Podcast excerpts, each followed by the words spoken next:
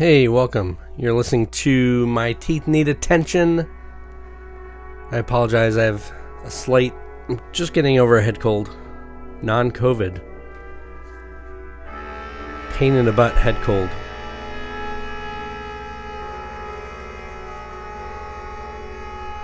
So, this episode is uh, an interview with David Grubbs of, uh, you know, Squirrel Bait, Bastro, Gastr del Sol fame. Uh, plus, of course, a ton of solo work, um, multiple books.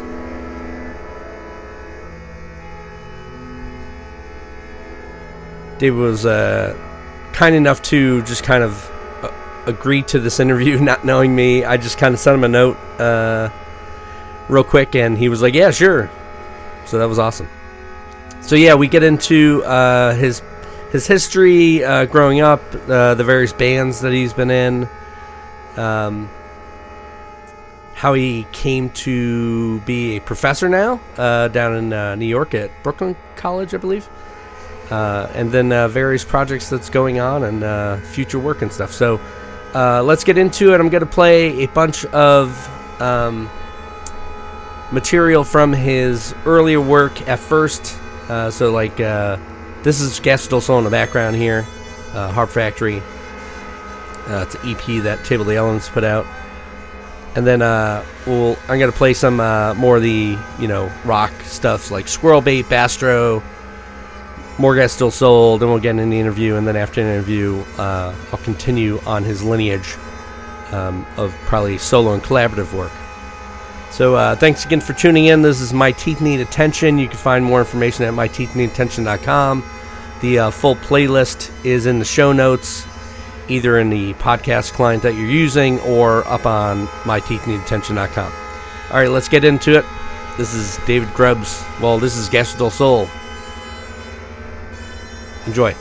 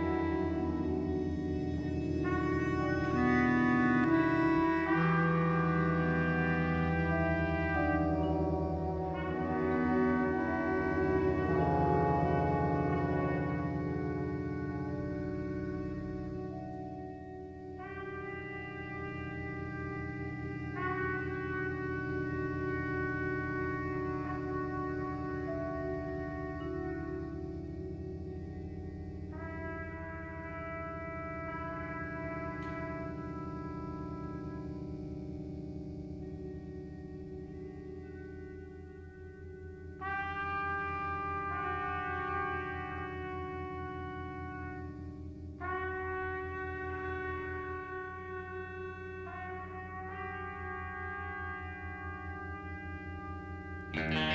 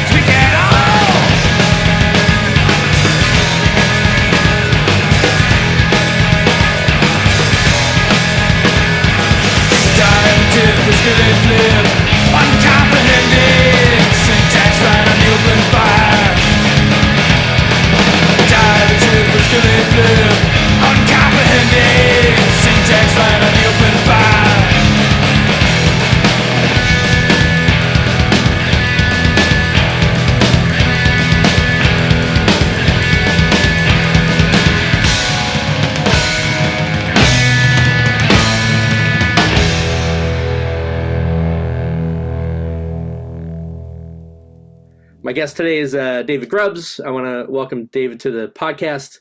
Uh, I've been listening to his music since oh the early '90s, I guess. Um, so, David, welcome to the podcast. It's called "My Teeth Need Attention." Ah. Which, uh, if you don't know, it's a Dead C reference. It's a lyric in a Dead C song. Uh, one of my favorite bands. Welcome to the podcast. Yeah. I didn't catch the Dead C reference. Yeah, it's uh, it's a lyric in uh, Power. So, are you familiar with Dead C? Oh yeah, sure. Yeah, Yeah, yeah, so you know their early stuff when they were doing, you know, songs. Even Mhm. though they say they don't write songs, they obviously wrote some songs. Um, were some amazing songs. Yeah. So the yeah the first the early stuff uh, where they have these you know three to five minute songs and they would show up in various recordings and different releases. Uh, Power is one of them, and uh, that's a track that's a lyric from that. Um, the Power. I don't know if you're familiar with Power. It's a very like anti-imperialistic kind of you bomb us kind of thing. Yep. Yeah, so uh, yeah, just a little bit. I, I want to start with like where you grew up. I'm assuming it was Louisville, right? Oh, yeah. yeah. Um, so you grew up in Louisville. Uh, did you? When did you start playing music? I'm assuming piano was an early instrument. Yeah, piano was an early instrument. When when I was 12, I was hell bent on uh, picking up the guitar. I, I don't know where I got the idea, but uh, you know, I had like a burning ambition to be in a band all of a sudden, and I thought uh, playing piano, you know, like uh, that that that's not what you do in a band. Yeah. Um, and so I don't know. I I was like a kid who was into classic rock, um, who around age 12 or 13 i started reading rolling stone magazine you know it was just like at the grocery store or at the record store and uh, and i remember reading interviews with uh, john lydon when public image's second edition came out and uh, with the clash when give 'em enough rope came out and things like that and suddenly it occurred to me that all of the stuff that i was listening to like the the rolling stones and the who um, that stuff was old. Like you know that that that wasn't what was happening in 1979 or 1980, Mhm. um, and uh, and even wilder than the fact that groups like the Clash or Public Image or the Raincoats existed was that there were punk bands in Louisville, which just totally blew my mind. That you know that there were. Uh, a handful of bands like the End Tables and the Babylon Dance Band and Circle X who had already released records, and these were people who were just like floating around town and um, uh, you know wheat pasting flyers to the sides of buildings and things like that. So yeah, but then then I was doubly hell bent on playing in a band. Uh, so you started playing urgent. guitar with uh, just friends or something, or did you? I mean, did you take lessons or anything? Or Oh, I took lessons really really briefly. Um, but uh, yeah, I mean, I mean, I took classical piano lessons for ten years, but but the guitar immediately I understood this was like something different. yeah, yeah. and and you know my my teachers were you know people in other bands that I was watching and listening to. Um, would uh, I mean I know of Squirrel Bait as your earliest project, but you probably had some stuff before that, or I mean nothing that anybody should know about. uh, there was one uh, new wave band that I was in uh, that I I guess uh, started when I was 13 called the Happy Cadavers that put out uh, a four song EP, the With Illustrations EP, on our own Undecided Records in 1982. So, which kind of blows my mind. So I'm 54 now, and Okay. uh, it did just occur to me recently uh, that I've been putting out records for 40 years, and I don't know, like maybe I should like zip it, like not tell people that or not remind people of that because then it makes it, you know, sound like I'm older than dirt. so wait, eighty-two. You were what, fifteen at the time, right? Yeah, 14. Yeah, okay. Yeah, you have you have like three years on me. Yeah. Wow, that's insane.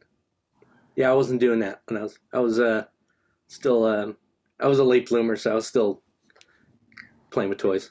I mean, I was I was geeking Yeah. out on like the the rough trade and toxic shock mail order catalogs, Oh, that's awesome. and and doing a fan starting a fanzine that I did through high school. Oh, okay. So Squirrel Bait started. Um, uh, how long was that band around? Just a Squirrel bait. I mean, squirrel bait was just like a way to kill time starting in October 1982, so like Halloween night 1982.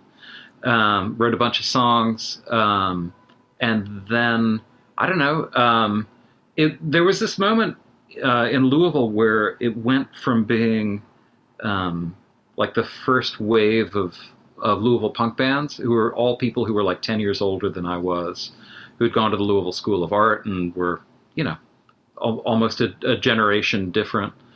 Um, and then all of a sudden, I, I mean, I can almost pinpoint it to the movie The Decline, playing at the Vogue Theater in Louisville, which was owned by uh, Drew Daniel's stepfather, Marty Sussman. Uh, Drew, who's That's from Matmos. yeah, yeah, yeah. Oh, I didn't know that was a Louisville connection. Oh, yeah, yeah, yeah. He's from Louisville. Um, and uh, yeah, I remember people slam dancing in the aisles at the Vogue movie theater and stage diving and stuff like that in the middle of the movie. And uh, at that at that point in time, like 1981 or something like, or 82, um, people in Louisville were calling it LA punk. Like people didn't even call it hardcore. Oh, Um, but then all of a sudden, there, uh, you know, all of these hardcore bands popped up in Louisville. So Squirrel Bait was kind of like a thrash band to start with, um, and people who were later in Slint were some some people played in Squirrel Bait. Some people were in a band called Maurice. Um, oh yeah. a kind of ama- amazing hardcore punk band called Malignant Growth, who, you know, sort of like the kings of the scene in Louisville. Um, yeah.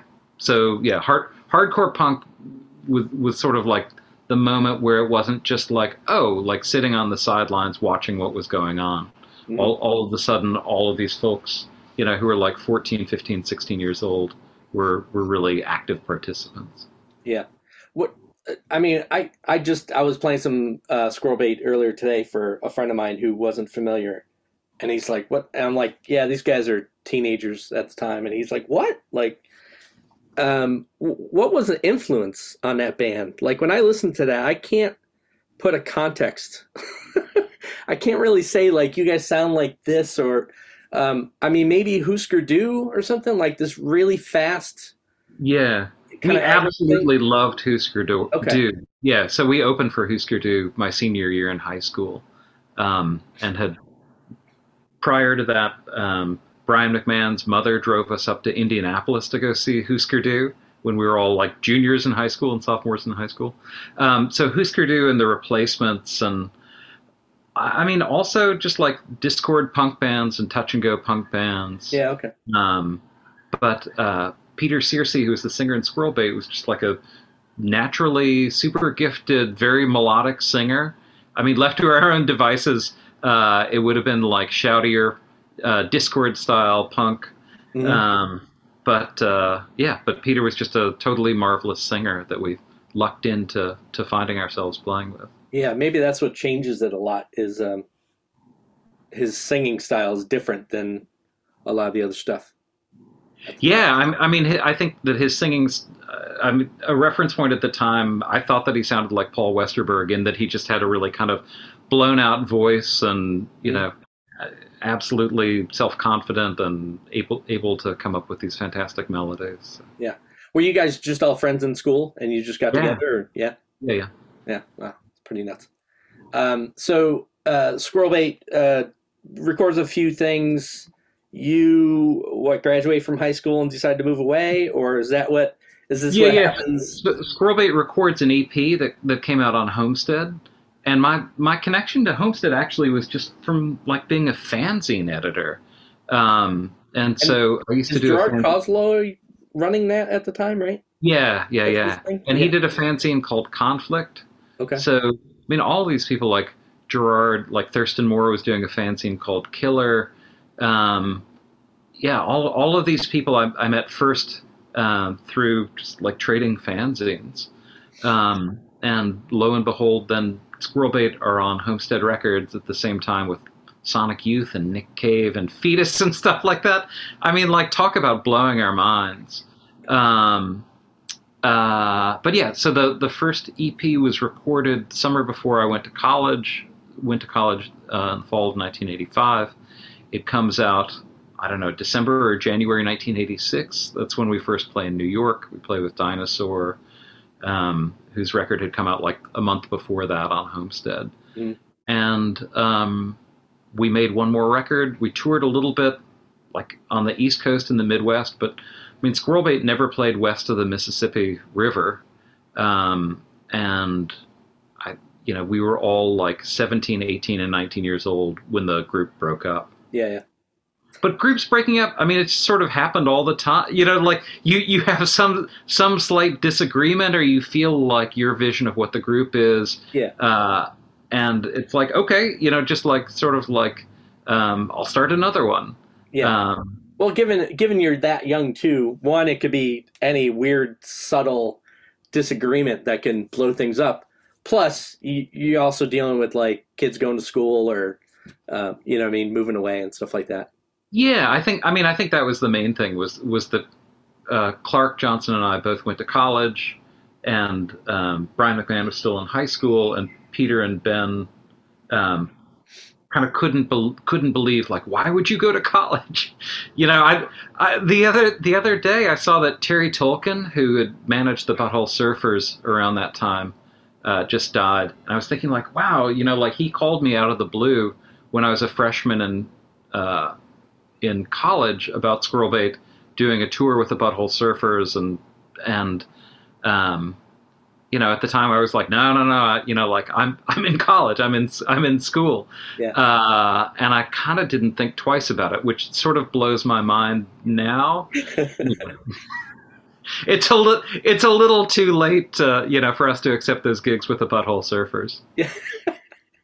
But I don't know, you know, like it it all just seemed like a matter of course at the at the time. It was like, ah, you know, like can't do that, like you know, maybe over the summer. Yeah, yeah, yeah. what? Uh, so you and Clark went to? Did you go to the same school up in Chicago, or Uh, no, Clark went to Northwestern. I went to Georgetown. okay? So I was in, in DC for four Oh, you years. went to DC. Oh, oh, yeah. Okay. yeah, I'm from Kentucky, so I always have to say Georgetown University in Washington D.C. Yeah, no, yeah. Well, I, was, well, I thought you moved to College Chicago. in Georgetown, Kentucky. Yeah. no, then I, I I was back in Louisville for a year. Bastro started, and then uh, I moved to Chicago in 1990 and started uh, graduate school there. And so I was in Chicago from 90 to 99. Oh, I see. That was for grad school. So you went to Georgetown for undergrad. Uh, Yeah. Were you playing at all during that time, or no? Uh, you know, Bastro school was sort of was sort of like during my freshman year. Bastro started at the very end of it, and the the day after I graduated from college, um, uh, Clark, John McEntire, and I took off for Europe for the first Bastro tour, like a six week long tour. Oh, crazy. So, um, yeah, no, no. As soon as college was done, I was like, you know, not not wasting any more time. yeah. Did um. So Mac McEntire came into the fold from what Clark in Chicago. Did they meet there or something, or? He, so John had gone to Oberlin and was actually playing drums with My Dad Is Dead. Oh, yeah. I noticed that. I, Yeah, when he was in that band. Yeah. Yeah, very briefly.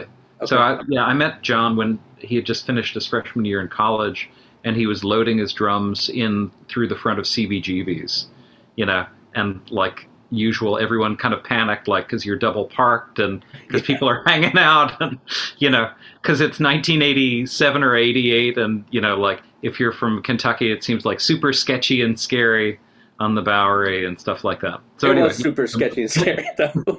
yeah, yeah, met met John loading into CBGB's. Oh, that's nuts. Um, is that how? So, uh, jumping a little bit. So, there's a Codeine connection between you guys. Was that just from band stuff, or was that Oberlin related? It was Oberlin related. Oberlin? Yeah. yeah, So, so in the fall of 1989, I went on tour uh, for six weeks in Europe with Bitch Magnet, um, just filling in. They were kind of in between guitar players, Oh, okay. um, and uh, Steve Immerwahr, uh, who wrote, wrote everything in Codeine and basically was Codeine, uh, was the sound person, and I totally hit it off with him. oh, okay. Yeah. So played with Codeine occasionally, you know, like play on a couple of their recordings and Bastro and Codeine toured together. Right. And then, yeah, there'd be these songs that would show up on a Codeine thing, and then, you know, it. Um, you played a piano a piano version of one of them, I think, right? Yeah, yeah, yeah. The song "Wired." Right. Yeah. Um, yeah. Did it show up somewhere else as like W word or something or W just? I remember back then trying to put all these, Yeah, yeah. uh, you know, the There was one of- version of it that was like- called W, and there was one version of it that was called Wired. W. Oh, yeah. I R D. Okay. Yeah, and I never knew. Like, I interviewed Chris Brokaw uh, not that long. Well, it's kind of a while ago, and I finally edited it. But um, I didn't know he went to Oberlin, and then that sort of started filling out um, some of the connections between the different bands and stuff like that. How Codeine kind of started. Yeah. Um, Sooyoung Park, did he go to yeah, Oberlin? Sue too? Young went to Oberlin as well. Yeah. Mhm. Um, so yeah, so you played in Bitch Magnet for a little. I never knew that. Uh, was that pre John Fine? Was John Fine in the band? It, it was uh, in John Fine interregnum. It was in between John Fine, uh, you know, uh, uh, phase one and phase two. Oh, okay. Yeah, yeah. I met him years. The, the record, ago. the record Umber had just come out, Yeah. um, and I I play on the Valmead EP, which we recorded at the end of that tour, Oh, okay. and that that song's on the record Ben Hur. oh yeah, that's yeah. I, I heard Ben Hur when it came out. That was my introduction to that band, and then I kind of went back and got Umber and stuff like that. Yeah. Um, so, so you go to you're in uh, you finish undergrad in Georgetown. You eventually then move to Chicago for grad school. Um, Bastro is together still at this point. Yeah, ba- Bastro eventually becomes the trio of me, John McEntire, and Bundy K. Yeah. Brown. So Bundy was my roommate. Um, I hesitate on the name. Now everybody calls him Ken, but you know I'm I'm stuck with you know sometimes you know how you get stuck with a punk rock name Yeah, yeah. uh, or someone's punk rock name. So yeah, I can't quite call him Ken, but yeah. So Bundy played in in Bastro. I took uh, a semester off from grad school for us to go on tour. That was the final Bastro tour, and at the end of that, um, Tortoise was really like cranking up. It was more like a full time job for for John and Bundy. Um, and I was going back to school, and we just figured like, okay, like we're done with Bastro. Mhm. Um, although a few months later, the three of us started playing again together as as what became Gastr del Sol. Yeah, right. They're both on the first record, right? Yeah, Serpentine. yeah, yeah. Um, so yeah, so Gastr del Sol, you start that, and you're in grad school at this point, Yes, Um, yeah. and you start. Do you, did you start? Were you playing out a lot during that time, or I can't Yeah, quite- to do that quite- while you're in grad school, but Yeah, quite a bit. You know, um, uh, you know, grad school kind of kept me busy, but uh, I don't know. I, I mean, I, I kept my sanity. I I never. Uh, I mean, af- after after Gastr del Sol started, I never really had a period where I wasn't playing regularly, um, where I wasn't, you know, working towards the next record or the the next show. It's been it's been pretty constant since then. Um, yeah, it's funny. Like I, I, when when I was in grad school, so I did a PhD in English at the University of Chicago, and I just remember, particularly the master's year, the first year, people just being like miserable, like really uh, unhappy, uh, and I, you know, just because I was, uh, you know, leading two lives, uh, you know, as, as somebody w- working on a PhD, but also playing in bands and stuff like that.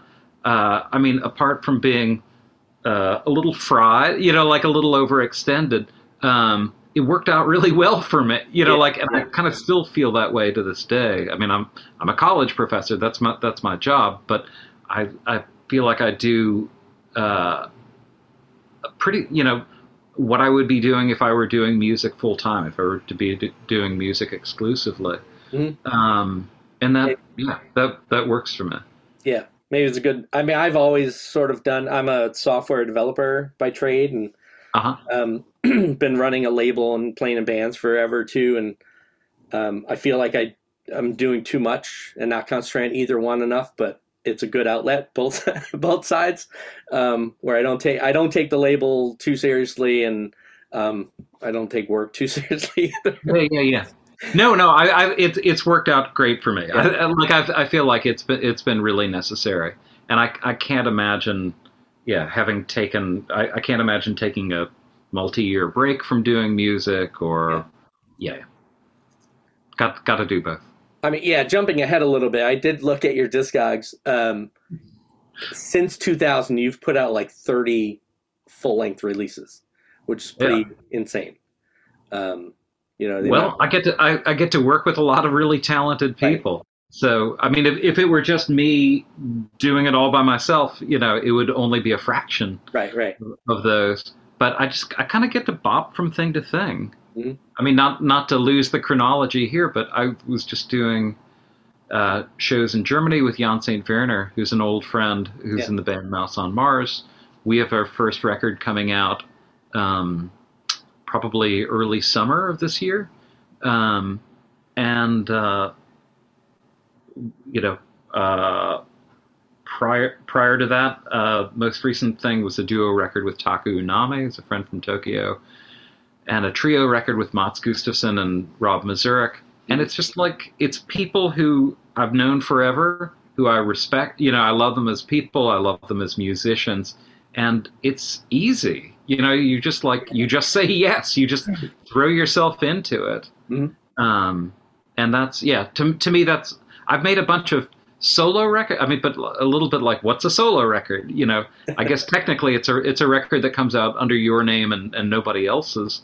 Um, other people play on those. I you know it's it's been it's been much more exciting for me in the last five or more years to really kind of like make good on musical friendships um, and and really jump in. You know. 50-50 or 33-33-33 or 25-25 25-25 however you want to divide it up um, but yeah, rather rather than making records under my own name as a solo artist, it, it's it's just been much more rewarding right. working with people who do things very differently from how I do them. Yeah. Um, jumping back to the Gastr del Sol uh, era, so so you're playing with Bundy and John, and then Bundy and John, you know, Tortoise is taken off, and I mean, just kind of explodes after that first yeah. record. Um, so Jim O'Rourke comes into the picture at, at some point. Uh, yeah, yeah. I'm, I'm in Chicago. I'm assuming you. Yeah, you just meet. Yeah, I, I, mean, Jim was kind of everywhere, uh, even in 1992. Uh, that he was he was playing improvised gigs. Um, he was going to rock shows. He was doing a radio show. Um, everybody knew him as this like super young, extremely talented um, kid with like an encycl- encyclopedic yeah. knowledge of experimental music. Did he go to Oberlin too? Right? No, he went to DePaul. Oh, okay. In Chicago. Yeah. So oh. he grew, he grew up in Chicago and went to college in Chicago. Oh, okay. And I I met him right around the time that he had just finished college there, and he was a music composition undergrad student. And uh, I mean, apart from I think having met some people there who he liked, he I think that he, it's safe to say that he fucking hated academia or being told what to do. I mean, he was really a profoundly self-taught person who should have been teaching a lot of his teachers. I mean, mm-hmm. it's just that's just the kind of person that he is. Really like crazily hardworking, holds himself to really high standards. Um, and so, yeah, I, I, met him shortly after Gastr del Sol started. He he had kind of proposed like, oh, you and I should be in a like loud sludgy rock band, you know, that sounds like Fushitsusha or something like that. and we did exactly one rehearsal with the two of us plus Thymme Jones, who was a drummer who was in Cheer yeah. Accent, yeah. and Warren Fischer, who was later in Fischerspooner. Oh, yeah. Uh, but at that time, you know, was playing in sort of like punk bands in Chicago. Um, and uh, yeah, I mean, like it was a little bit like what you expected it to sound. Yeah, yeah. You know, like it was a sludgy jam session. And then after that, um, I think I, I, you know, probably gave Jim a cassette of the of the Gastr del Sol record that was about to come out, and, sang, and told him, well, act, you know, yes, I did play in these like punk bands and stuff, but actually, I'm playing more acoustic guitar and piano, and the, you know, like this is what I'm doing now. And he seemed super excited about it. So. Mm then Sol soon kind of became the duo of us and whoever we were playing with. Right. And that's with the Kirk Cracked and Fly record, right? Mm-hmm. At that point. Yep. Did uh, is there a recording of that first uh, sludgy improv? No, thank God. um, yeah, that's when I Yes, we, we could recreate it. You know, like we, we could you know create the fictionalized version, like like early first- minimalism. You- that's the first record I think I heard from uh, you. Yeah. Um, my buddy Nuge uh, brought that home after a break, I think, from college. Um, and uh, yeah, it confused me. Uh, It's I a weird really record. I mean, it confused us. yeah, I, didn't. I didn't listen to anything like that um, before, and I think he saw Jim play his his older brother, who incidentally looks a lot like you, because we're like, wow, they look a lot like. Uh, went to Carnegie Mellon down in Pittsburgh, so he was kind of uh, telling us a lot about what was going on in Pittsburgh, and not a lot was going on in Rochester. Like touring bands weren't really coming through here. So uh, Nuge would go to Pittsburgh a lot to see his brother and see shows, and he saw Jim play a show there with um, I think Ruins Oh, uh-huh. uh, and Gravitar, I want to say. Um, and Jim played the you know prepared piano, prepared guitar, you know, balancing a butter knife or something like that, and various Yeah, other yeah. things. And he tells me this. I'm like, what? What are you talking about? And he, then he played the cracked thing, and then that's you know, and then I go full bore uh, diving into, you know, getting your earlier record and then tracking some of his very minimal kind of that sort of European improv uh, scene stuff uh, that he was doing. I don't know if that's an accurate description, but yeah, fairly. um, uh, and then yeah, and then I did a road trip with a buddy of mine. There was an interview with I don't know if it was with both of you or just Jim, and he mentioned This Heat in it and described it. I'm like, what? What's that band? And so I tracked down that band, um, and that kind of leads me to a question. So uh, a buddy of mine, um, when I told him I was going to interview, he's like, "Oh, you got to ask him about." There's these live shows that you guys playing, and there's at least one of them where you cover uh, This Heat track.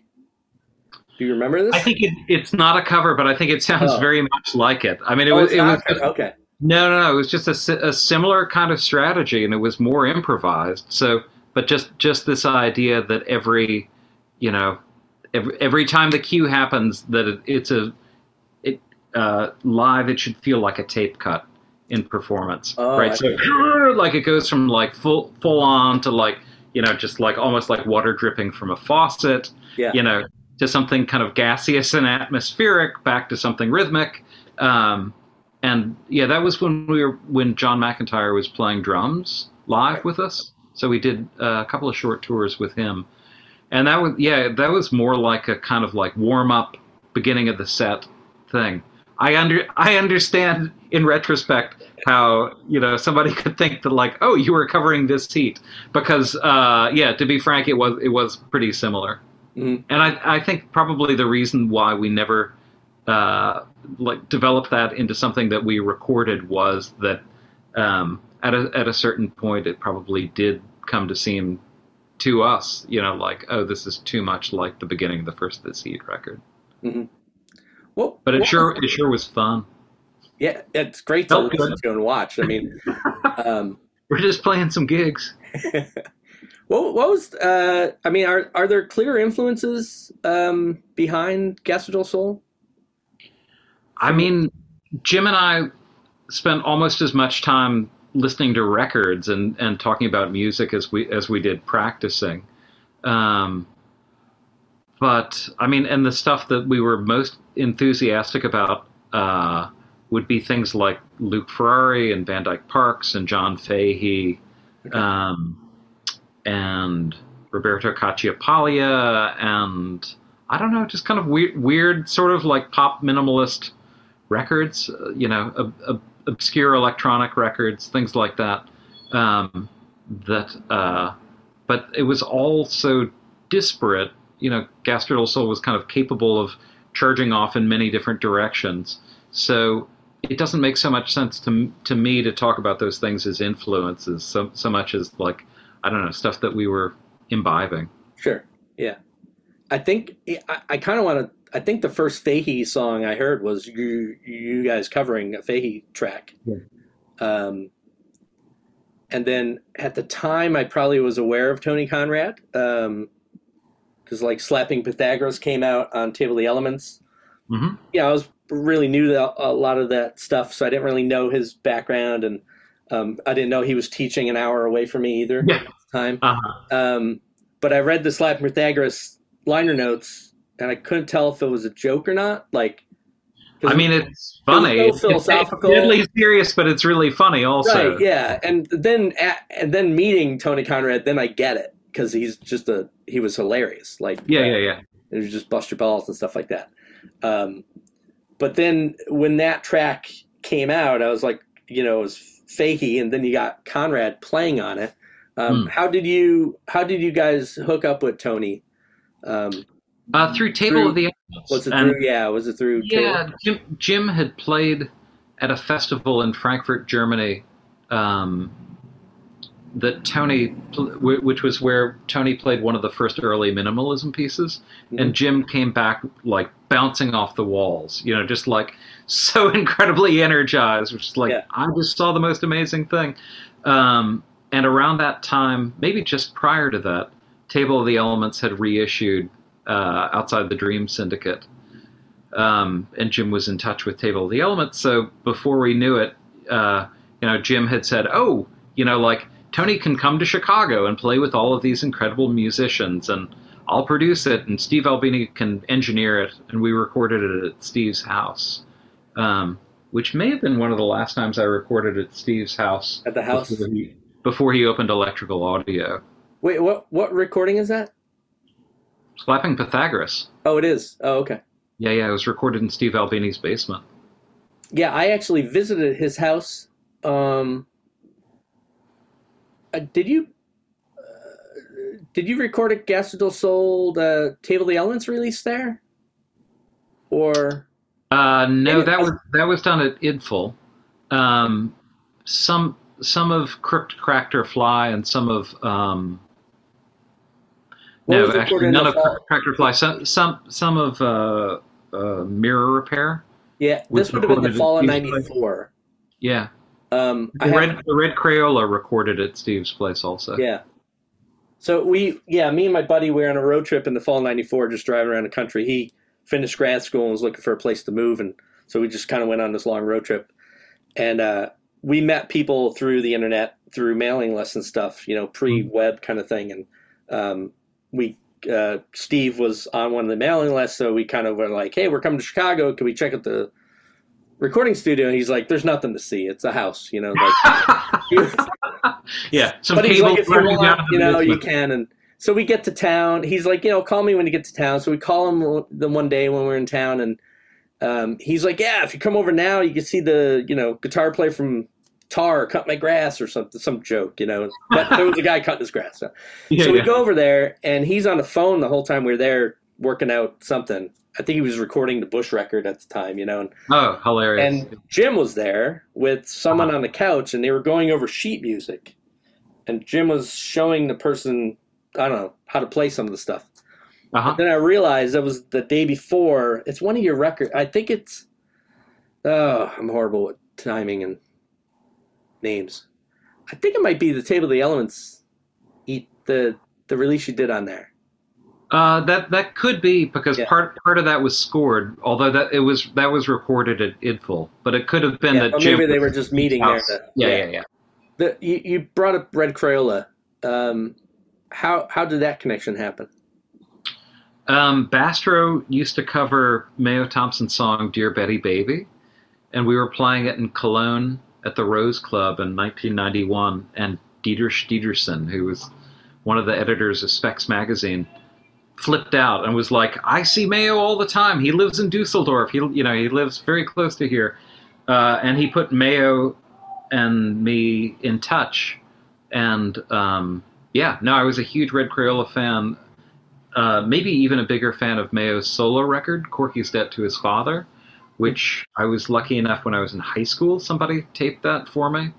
Um, and uh, yeah, uh, so the next time I was in Germany, Mayo and I met in Munich, worked on songs together, played a show together in Hamburg.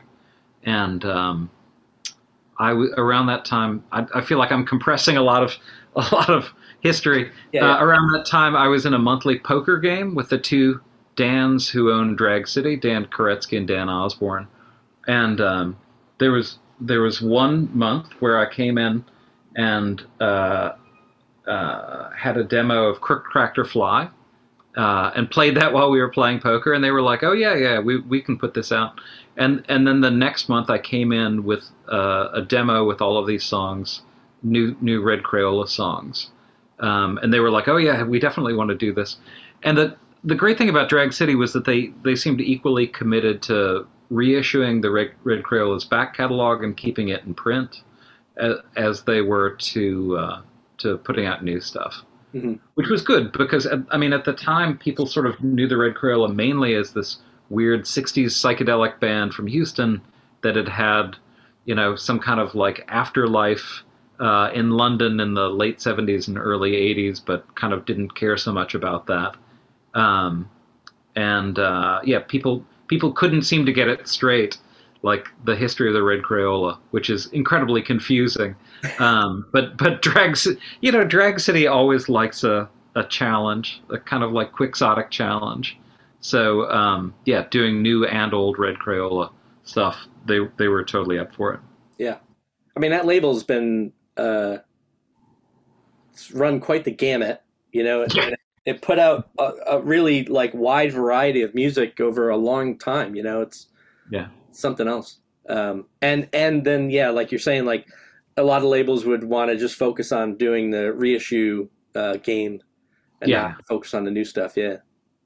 Um, yeah, there's been a resurgence. I'm I'm not terribly familiar with the um, Red Crayola. I mean, I have the couple records that you guys worked on, um, maybe one other one, and then uh, there's a resurgence. There's a zine that just came out recently Yeah, that's Uh-huh. diving into one record in particular, right? Yeah, Kangaroo. Yeah, Yeah, um, and some fast. My buddy John is um, uh, just he dives deep into all things. so Uh-huh. uh, he's been he's been ranting about this and and gone on a Red Crayola kick for the last couple weeks. So Oh, yeah. dive into that and pick his brain. There's so much to discover about the Red Crayola. Yeah. Yeah. Another person that I um, I think I learned about a little bit through there was probably a Wire article. I think on like early Swedish music was um, Ake Hodell, Ake Hodell. How do you Uh-huh. okay. Okay. Hodell. Okay, Yeah. Hodell. Yeah. Um, so you did a split with him, um, which came out I think after he died, but the, Yeah. I, n- I never. I never met him. him? No. No, no. That it was released by a label that was that's run by an art bookstore in Stockholm called Rönnells. Okay. Um, and the yeah, the connection was through Mats Gustafsson. Oh, okay. Yeah. Because you were on the um, uh, the tribute, I think, release as well of his work, right? Yes. Were you? Uh, yeah. Were you very familiar with his work and um, before Uh, that? somewhat. I mean, there, there was there was a an anthology that was like a multi CD anthology that had come out. That, oh yeah. that, that I was into. But yeah, no, I but I did not know him personally. You put out something not that long ago with Ryley Walker. hmm uh, which was funny. Uh, My my buddy John turned me on to Ryley's work. I don't know, a handful of years ago. He went to see him somewhere, and he came back, and he's like, "Yeah, he kind of sounds like Gastr del Sol." Um, and I listened to the uh, I forget what record it was. Not Primrose. It was the one after that. So it was, Mhm. I guess it was a second like band record. Mhm. Uh, yeah. How did you hook up with Ryley? Was that a Chicago thing? I first, Oh, Yeah, I first heard about him through Dan Koretzky from Drag City. And Dan Dan said something like, "Oh, you're going to meet this guy. He's super talented. He's going to blow your mind because he's completely obsessive about uh, things like Gastr del Sol and the Sea and Cake, and you know, like he will know those records better than you know them. And it's kind of true, you know, in in the in the same way that like um, when Jim O'Rourke finally met John Fahey, you know, and Jim is like playing all of these Fahey compositions, and John Fahey at that time was like, I, you know, I can't play those pieces anymore. You know, it's just like, and I, I think similarly, Ryley, I'm sure could sit down and play some Gastr del Sol things that I would be like, oh yeah, I recognize that.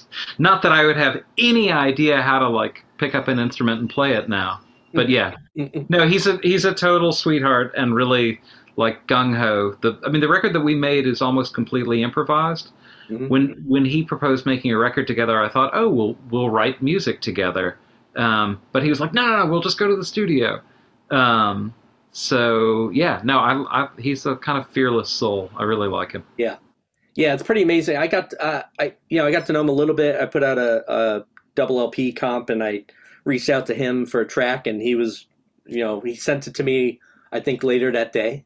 Yeah, You know, it was like he's like, oh, I got this, and then he sent me like yeah. four other twenty minute pieces. I'm like, well, those can't go into comp. Like, be coming up, you know. So I've gotten Uh-huh. to know him a little bit, and um, yeah, it's pretty amazing how he can straddle that, you know, very composed, song-oriented stuff to total, you know, improv. I mean, the first thing I have from him, I didn't even know I had something by him when I after I got to know him. I'm like, geez, I think I might have something by him. It was a split, like noise record that uh, American Tapes put out. I think Chris Brokaw might be on it too. Uh-huh. Um, Yeah, I don't I don't know that. That's not ringing a bell, but Yeah. it wouldn't surprise me.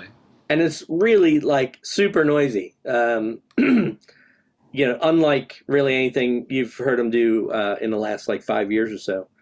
Um, I mean, all that stuff makes sense to me, and the, and the first time that it really started making sense was when I was living in Chicago, and I remember uh, being like so excited about seeing a lot of improvisers who were coming to town, uh, like Mats Gustafsson, who were playing with Ken Vandermark and Hamid Drake, and people like that, and uh, and just thinking like, oh, like they're they're such amazing musicians, you know why like surely they can't give a shit about this like weird post-punk music that I'm playing or my friends or something like that.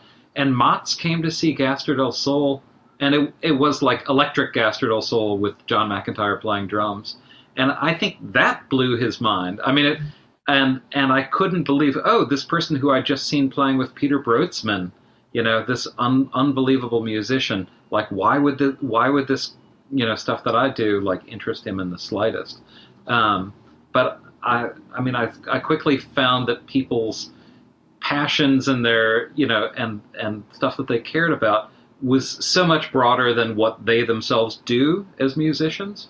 And I mean that should have been obvious to me because I mean I listen to a ton of music that sounds like nothing like what I play right, right, Right.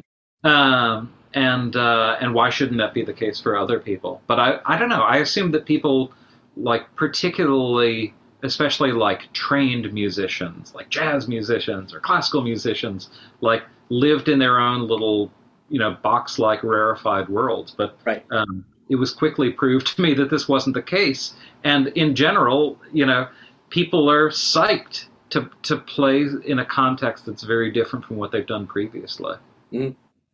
Yeah, you. I I just started reading uh, your first book, and um, you know you're talking about Henry Flynt a lot, and I I listened to that long, that three hour interview. Of, Oh yeah, yeah, yeah. on FMU, um, and it was interesting because he talks about sort of that confluence between the free jazz scene and the new music kind of scene. Yeah. Um, and my buddy's been really getting me into like a lot of early Don Cherry and things like that. Um, you know, so it's it's interesting to see that there's these cross pollination of ideas. There's a there's a Miles Davis record you know, during from the early '70s, I think, um, and I always sort of discounted that frame of Miles Davis's fusion, and I'm like, Uh-huh. I'm not going to like that. Um, and then I listened to it, I'm like, oh, this isn't what I thought it was at all. And It's earth-shaking music. There's Yeah. so much great music from Miles Davis from the '70s. yeah, yeah. So uh, yeah, I'm an idiot, and I gotta Yeah. no, dive back into that. no disrespect. No, you get you get something in your head. You're like, yeah, yeah. you know, oh, that's you know, that's the fusion. That's quote bad. You know, you're not gonna like it. Um, yeah, there's I don't know various things like that that I've blocked out little sections of time of an artist catalog that I need to dive back into. So like Henry Flynt's one of those. So y- your book really kind of turned me on to a lot of that. I mean, I didn't know about Cage's hatred of records or recorded documentation of um, performances. Um, I don't know if that's a correct characterization. Um, I, I mean, I, maybe you can say intense ambivalence, but you know, because he was always on record as saying like, oh, uh, listening to a record is not a musical experience and things like that. But he cared really deeply about the recordings that he made. He cared Yeah. what people thought of them, and he made really super innovative recordings. Yeah, yeah. I found that. Yeah, I found that it was odd that you know he was at the same time into tape music, and the the you know the possibilities of that from a compositional standpoint, and then you know was against the sort of documented recording of a performance. Um, Yeah, or the commercially released document. yeah. I think that that's more of it. I I think that he was interested in working with new technology, and in the 1950s, new technology means like being able to edit with tape. Yeah. And so you know, so you could have really rapid editing and and just a, a very different kind of experience than was possible before. But he imagined presenting it primarily in a concert setting where you would hear it once Mhm. um, or or that different concerts because of different speaker arrays, you know, would would be like profoundly different experiences, Mm. you know, as as different as as different uh, performances of a composition. I want to go back a little bit. Uh, you, so you went to undergrad, and then grad school for English, Yeah. but you're teaching music now. Yeah. How, how did that happen? Um, I needed a job. I I moved to New York City in 1999 um, for a relationship, and it was you know about the smartest thing that I've ever done. And you know, uh, we're still married, 17 year old kid, and um, oh, by like 2004, I was um, uh, you know, New York's a really expensive place to live Yeah. uh, uh, trying to make a living uh, doing music full time. So I did music full time probably for like four or five years. Before that, I'd been in grad school. I'd taught at the School of the Art Institute of Chicago, worked for the University of Chicago Press for a little while. Um, and I did music full time plus a little freelance writing um, uh, until 2004 at, at which point I don't know. I just felt like I was sort of you know hemorrhaging money living in New York City. I was like, fuck, I have to get a job, um, and I put it off for a long time. And um, uh, yeah, I you know when I started my search, I thought. Um, Oh, perhaps I can do some teaching. I could do editing. I could work for a university press or something like that. And the first day that I started looking for a job, I saw a listing at Brooklyn College, uh, and the position was listed as professor of radio and sound art. And I thought, oh, I know Amnon Wolman, who's a composer who used to be at Northwestern. Um, he teaches at Brooklyn College. You know, he he's bound to know something about this. And so I got in touch with him, and immediately he said, "Oh yeah, I'm on the search committee. You need to apply for this."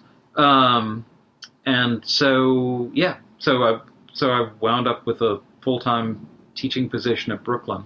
Um, they stuck me in the in the Conservatory of Music because they had to put me somewhere, but it it's primarily an interdisciplinary position. So I I, I'm the director of, of an MFA program in performance and interactive media arts, which is sort of like a performance art program, and I was hired primarily as the sound person for that.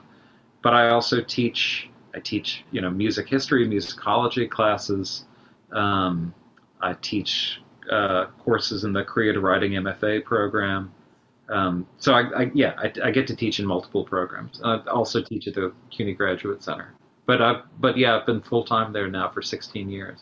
I just found it. Yeah, I found it interesting that you, you know, got a job as a music professor, but you didn't go Yeah. to school for music. I found it extremely interesting myself. Like it gave me a little a anxiety. lot, a lot of on the job training. Yeah, Yeah. yeah. I have I have imposter syndrome all the time, and that and and that's of stuff in my field. So I would like, you know, I, I'd be. I would say out. I would say that I had pretty intense imposter syndrome for a while, ten years or so. I don't. I don't. I really don't feel like an imposter now, Yeah, yeah. but it took a while. It definitely took a while. Uh, so you talked about uh, a new record coming out with Jan, right? Um, this. Yep. Did you say this spring or summer? Yeah, you know, So you recorded. You re, you must have recorded that about three years ago. Hard to predict. Yeah, Uh, right. We thought it would have come out last summer, um, and we just approved test pressings a little bit more than a month ago. Okay. So I'm, I'm waiting for Drag City to, to give it a release date. But I would Dra- say yeah, Drag City's putting that out. Yeah, it's it's on Blue Chopsticks, which is my label that I do Oh yeah, yeah. Drag City. Um, but yeah, Drag City does all of the manufacturing and distribution. Yeah.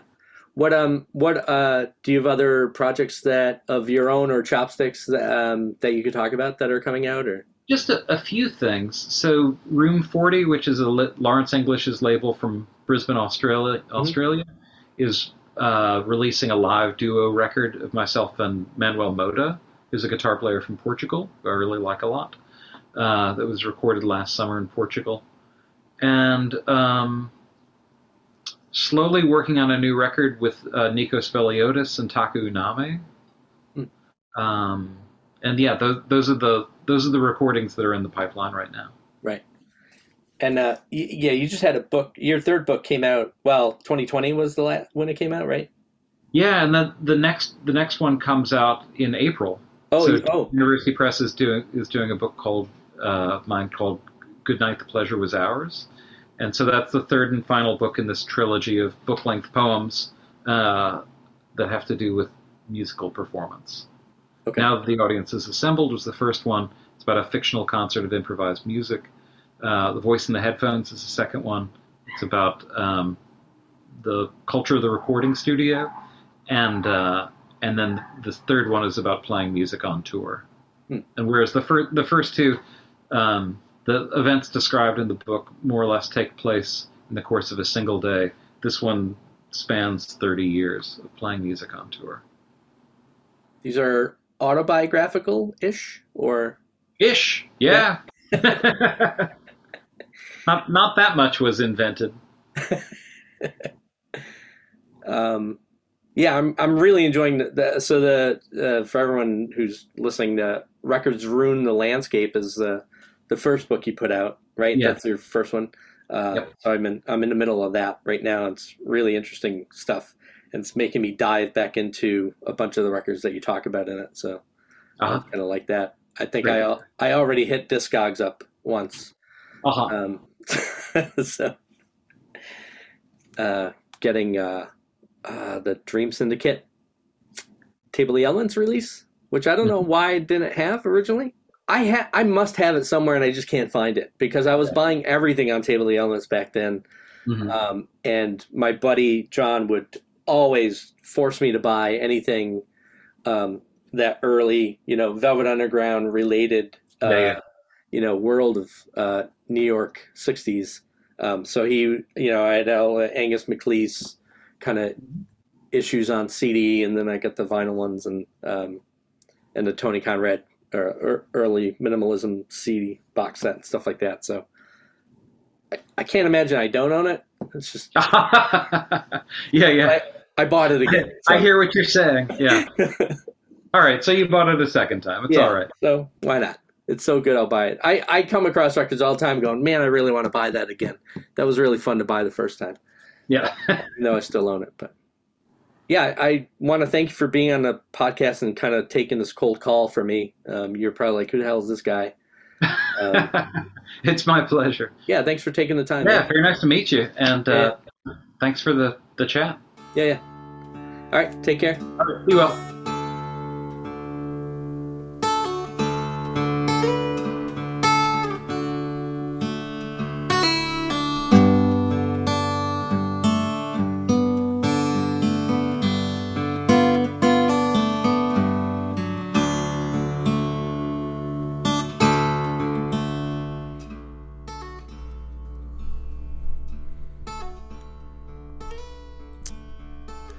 Hope you enjoyed that interview. Uh, I want to thank David again for uh, agreeing to do that and giving me his time.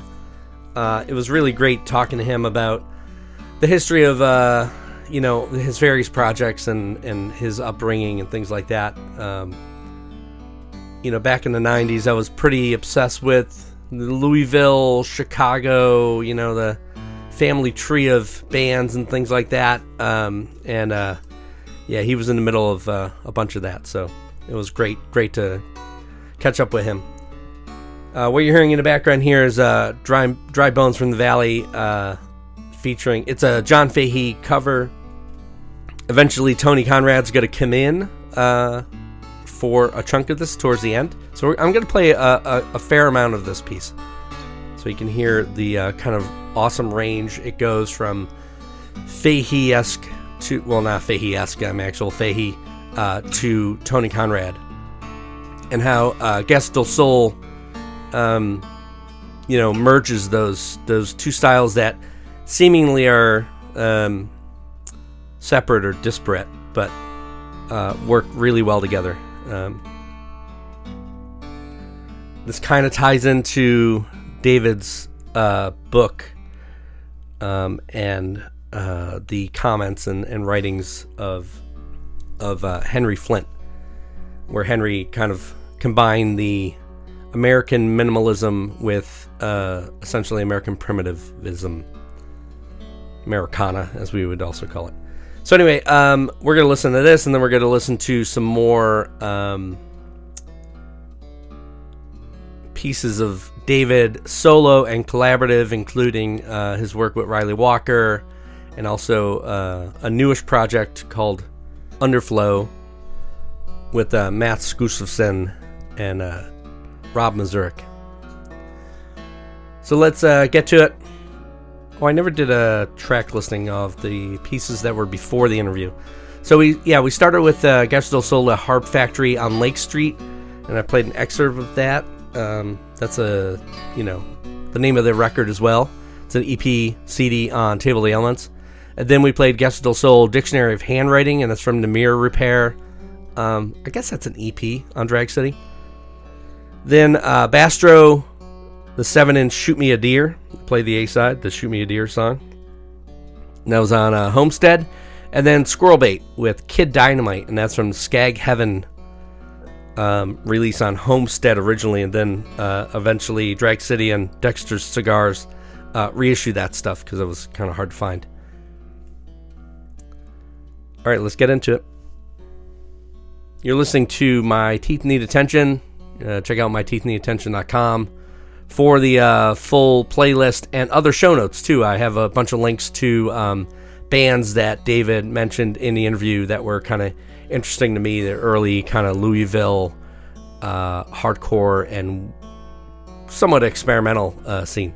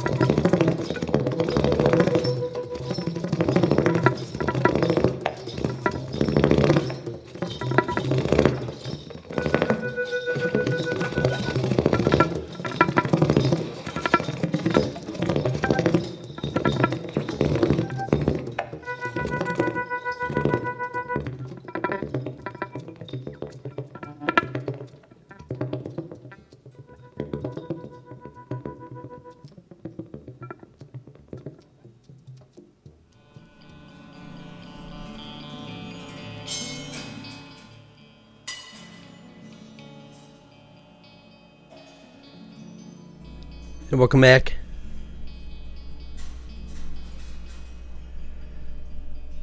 We're hearing in the background here is Gastr del Sol from the uh, Crook, Crooked, Cracked, or Fly LP on Drag City.